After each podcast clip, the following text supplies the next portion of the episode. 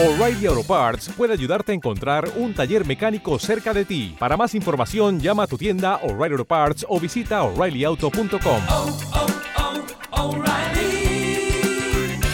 oh, Parts.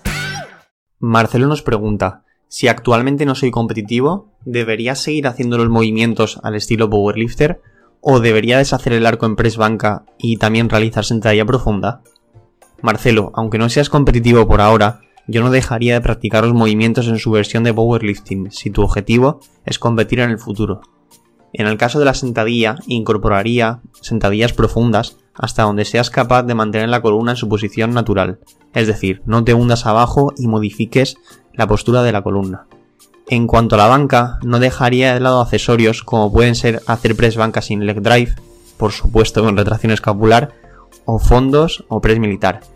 En mi opinión personal, los levantadores principiantes no deberían entrenar como levantadores de élite, es decir, no se debe buscar tantísima especialización, sino que el objetivo es crear una base general muy sólida sobre la que realizar una futura especialización.